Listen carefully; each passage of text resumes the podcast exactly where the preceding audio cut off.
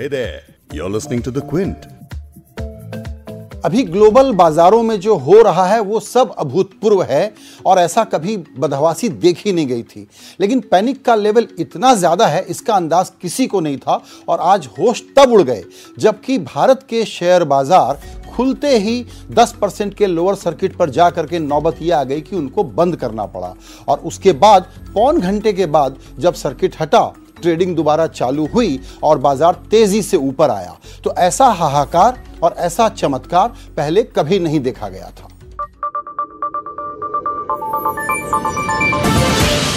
नमस्कार, मैं हूं संजय पुगलिया। आज शेयर बाजार में एक तरफ तो गिरावट जो हुई वो बड़ी भारी थी, दस परसेंट की थी। उसके बाद जो बाजार बंद हुआ है वो चार परसेंट बढ़ करके बंद हुआ है, लेकिन तब भी जो वीकली लॉस है वो भी दो हज़ार नौ के बाद का अभी तक का रिकॉर्ड लॉस है। दो हज़ार नौ की हमने बात की, लेकिन अगर हम बात करें पिछले दो महीने को जो हाई बना था उसके सामने भी अभी भारत के शेयर बाजार बीस परसेंट नीचे चल रहे हैं। सबको पता है कि कोरोना के कारण पैनिक है, उसके कारण दुनिया भर के बाजार गिरे हुए हैं। यूएस का बाजार बुल रन में था और वहां पर भी बड़ी भारी गिरावट देखी गई है, इस कारण से एशिया के भी बाजार गिरे हुए थे। अब भारत में भी वही ट्रेंड चल रहा था, लेकिन जो बातें गौर करने की है ये क्यों हुआ अचानक, उसको हम समझाने की कोशिश करते हैं। दरअसल अमेरिका का बुल रन जब खत्म हो रहा था तो अभी कोरोना के बारे में डिनायल के बाद जब राष्ट्रपति ट्रंप निकल करके आए और बोले कि यूरोप से लोगों का आना जाना, फ्लाइट्स का आना जाना मैं बंद कर रहा हूं, तो पैनिक और बढ़ गया। और ऐसे में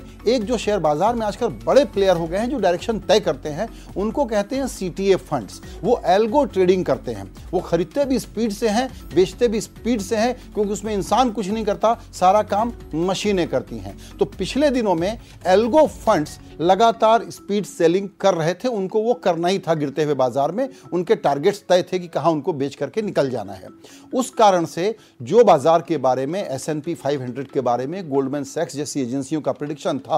कि ये दो तीन महीने में जाकर के चौबीस सौ पचास का लेवल देखेगा, वो लेवल इसी हफ्ते देख लिया। उस वजह से एकदम जबरदस्त सेलिंग आई और उसका असर सारे बाजारों पर देखने को मिला। यहां भी वही सेलिंग हुई और जब ये सर्किट लग गया और उसके बाद जब बाजार दोबारा खोला गया तो जाहिर है कि भारत के म्यूचुअल फंड्स और हो सकता है कि जो देश के सरकारी वित्तीय संस्थान हैं, जब भी ऐसा पैनिक सेलिंग होती है तो बाजार को संभालने के लिए सबसे पहले वो आगे आते हैं और उन्होंने खरीदा और फिर तेजी से बाजार रिकवर कर गया।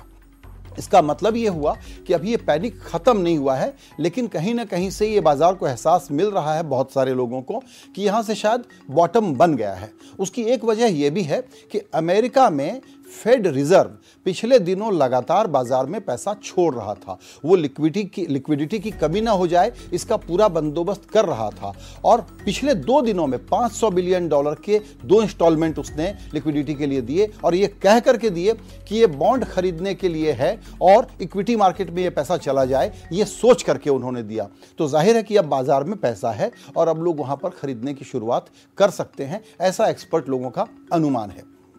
भारत में जाहिर है कि यही कहा जा रहा है कि पिछले दिनों की जो गिरावट थी, कोरोना के बारे में अभी किसी को पता नहीं है, तो जो दो तीन महीने के बाद का बॉटम आउट होना चाहिए था जून का, वो यूएस ने तो अभी कर दिया मार्च महीने में। तो हो सकता है कि यहाँ से बाजार अब जो है डायरेक्शनली मूव कर जाए, लेकिन ये बात कोई सर्टेनिटी से कह नहीं रहा है, कोई कह भी नहीं सकता, क्योंकि ये जो चीज़ें इस वक्त दुनिया भर में हो रही है फाइनेंशियल सिस्टम में, इसका किसी को अनुमान नहीं है कि ये क्यों हो रही है, क्योंकि इसका कोई पैरेलल नहीं है पीछे की तरफ। इस बार अब जो बात यहाँ पर आकर के रुकती है वो ये है कि जो सेंट्रल बैंक्स कोऑर्डिनेटर एक्शन कर रहे हैं उसमें भारत क्या कर रहा है। तो अच्छी बात यह है कि भारत भी सतर्क हो गया है और यहाँ के आरबीआई ने भी बाजार में डॉलर की कमी ना हो जाए, क्योंकि विदेशी निवेशक यहाँ पर बेच करके डॉलर ले करके जा रहे थे, आउटफ्लो था, और वैसे में रुपए की कमी होने की भी संभावना ना हो जाए। उसके लिए रेपो परचेज के लिए भी कह दिया बैंकों को कि आरबीआई के पास अभी पच्चीस हजार करोड़ रुपए का एक एक्स्ट्रा फंड हम जुटा रहे हैं, आपके पास अगर लिक्विडिटी है तो हम उसको सक कर लेंगे, जरूरत पड़ेगी तो हम आपको दे भी देंगे। तो यहां आरबीआई भी लिक्विडिटी का ध्यान रख रहा है। सरकार ने भी अपनी तरफ से ये संकेत साफ दे दिए हैं कि जहां जहां जरूरत पड़ेगी, कोई पैनिक की जरूरत नहीं है, फाइनेंशियल सिस्टम की स्टेबिलिटी के लिए हम लगातार कदम उठाते रहेंगे। ऐसे में शेयर बाजार में निवेशकों को क्या करना चाहिए? जो ट्रेडर हैं उनकी बात तो छोड़ दीजिए, क्योंकि वो जोखिम भरा खेल है, उस पर मैं कैपेबल भी नहीं हूं, क्वालिफाइड भी नहीं हूं कि आपको एडवाइस दे सकूं। लेकिन जो रिटेल निवेशक हैं, जो छोटे निवेशक हैं, ऐसे ही सैलरी की बढ़त नहीं हो रही, कमाई कम है और फिक्स डिपॉजिट वगैरह के ब्याज भी इंटरेस्ट रेट कम होने के कारण कम होते जा रहे हैं, ऐसे में इस पैनिक में सब लोग पहले कह रहे थे कि बिल्कुल खरीदने का वक्त नहीं है, खरीदिएगा मत। लेकिन आज जो बाजार में एक्सपर्ट आए हैं उनकी सलाह क्या है, इसको ध्यान से सुन लीजिए। बहुत लोग ये कहते हैं कि अब थोड़ा थोड़ा कैश लगाने का वक्त आ गया है, लेकिन डायरेक्ट मार्केट में नहीं, नए लोगों को डायरेक्ट मार्केट में नहीं आना चाहिए और जो मार्केट में पहले से हैं उनको भी डायरेक्ट इक्विटी के बारे में अभी कॉशियस रहने की सलाह है। जब तक कि उनको खुद को बहुत अच्छी स्टडी नहीं है कि कौन से अच्छे शेयर खरीद सकते हैं, तब तक उनको दिमाग नहीं लगाना चाहिए। जिनकी पुरानी एसआईपी है उनको अब अपने पैसे वहां और बढ़ा देने चाहिए। हो सकता है बाजार थोड़ा यहां से गिर जाए, लेकिन बाजार किस बॉटम पे जाएगा वो बॉटम कभी आम निवेशक तो पकड़ नहीं पाते, उसकी चिंता नहीं करनी चाहिए। यानी यहां से अगर आप एसआईपी में अपना इन्वेस्टमेंट बढ़ाते हैं तो वो गलत नहीं होगा। अगर आपको नया एसआईपी खरीदना है और पहले से इन्वेस्टेड नहीं है तो ऐसे में जाहिर है कि इंडेक्स फंड जो है वो सबसे सेफ होंगे, वही लेना चाहिए। एक्सपर्ट लोग ये भी बताते हैं कि इसके अलावा अगर आपको देखना हो तो जो ब्लू चिप है, लार्ज कैप और मिड कैप के चुने हुए अच्छे वाले फंड जिनके बारे में हमको एक प्रकार की क्रेडिबिलिटी का एहसास है, ऐसे ही फंड्स के कुछ अच्छे म्यूचुअल फंड स्कीम्स में भी एसआईपी के जरिए इन्वेस्ट किया जा सकता है। एक चीज और हुई, जब रुपया आज कमजोर हो गया डॉलर के सामने और करीबन साढ़े चौहत्तर रुपये प्रति डॉलर का दाम आ गया, तो वहां पर भी आरबीआई के इंटरवेंशंस ने रुपये को भी थोड़ा सा संभाला। हालांकि लोग ये कहते हैं कि आने वाले दिनों में रुपया शायद डॉलर के मुकाबले और कमजोर होगा और उसमें कोई बहुत गलत बात नहीं है, लेकिन इस वक्त बाजार में पैनिक ना हो जाए इसके लिए भी रुपये को भी संभालने की आरबीआई एक तरीके से इनडायरेक्ट कोशिश कर रहा है।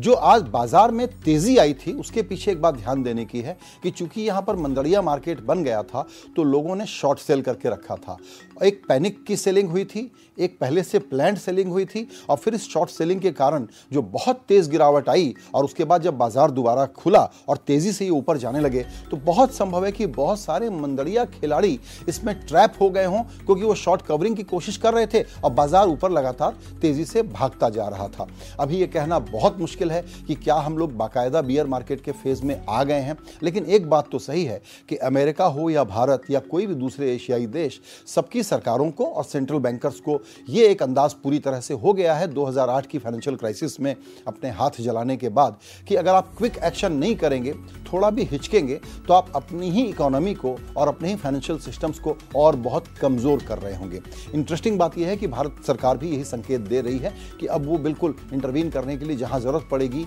वहां रेडी है। बहुत प्रोएक्टिव नहीं है लेकिन कम से कम रिस्पॉन्ड तो करेगी ही। इसी तरीके से अगली नजर रहेगी इस बात पे कि आरबीआई का जो रेट कट है वो करीब करीब आप मान के चल सकते हैं कि वो रेट कट होने वाला है। इसी तरीके से यस बैंक की भी एक जो प्रॉब्लम थी उसको सॉल्व करने के लिए एक रिजोल्यूशन प्लान सरकार ने सामने रख दिया है और कोशिश यह है कि यस बैंक में एसबीआई के अलावा और इतने सारे इन्वेस्टमेंट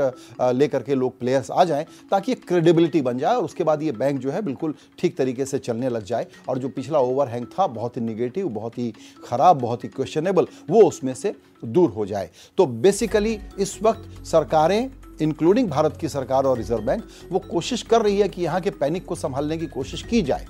कोरोना का इम्पैक्ट क्या होगा अभी किसी को पता नहीं है और इस बारे में कोई भी गेसवर्क करना बहुत मुश्किल है, लेकिन एक जो राय हमने दी लोगों से बात करके वो ये है कि कोरोना का जो इम्पैक्ट था वो पॉसिबल है कि ये जो महम हुआ है, ये जो खून खराबा हुआ है, इसमें शायद वो कैप्चर हो गया और जो बॉटम आउट होना था वो हो गया। खास करके अमेरिकी बाजारों के बारे में ये कहा जा रहा है। तो पॉसिबल है कि यहाँ से बाजार और गिरे, पॉसिबल है कि न गिरे। इसलिए ट्रेडिंग वाले में, रिस्क वाले एरिया में हमारे जैसे लोगों के जाने का कोई मतलब नहीं है। लेकिन हम ये कह सकते हैं कि जो लोग बाजार में सोचते थे कि बाजार बढ़ गया, हम आए नहीं आए नहीं अब जब नीचे गिरावट होगी तो किसी दिन हम इसमें एंट्री मारेंगे, उनके लिए ये वक्त सही है बाजार में एंटर करने का। इतना पैनिक है और इतनी निराशा है, तभी तो दरअसल अपॉर्चुनिटी क्रिएट होती है एक ढंग का वेल्थ क्रिएट करने की, लॉन्ग टर्म के हिसाब से, दो चार महीने के हिसाब से नहीं, लॉन्ग टर्म के हिसाब से एक साल दो साल तीन साल के लिए इस वक्त जिस तरह का बाजार फॉर्म हो गया है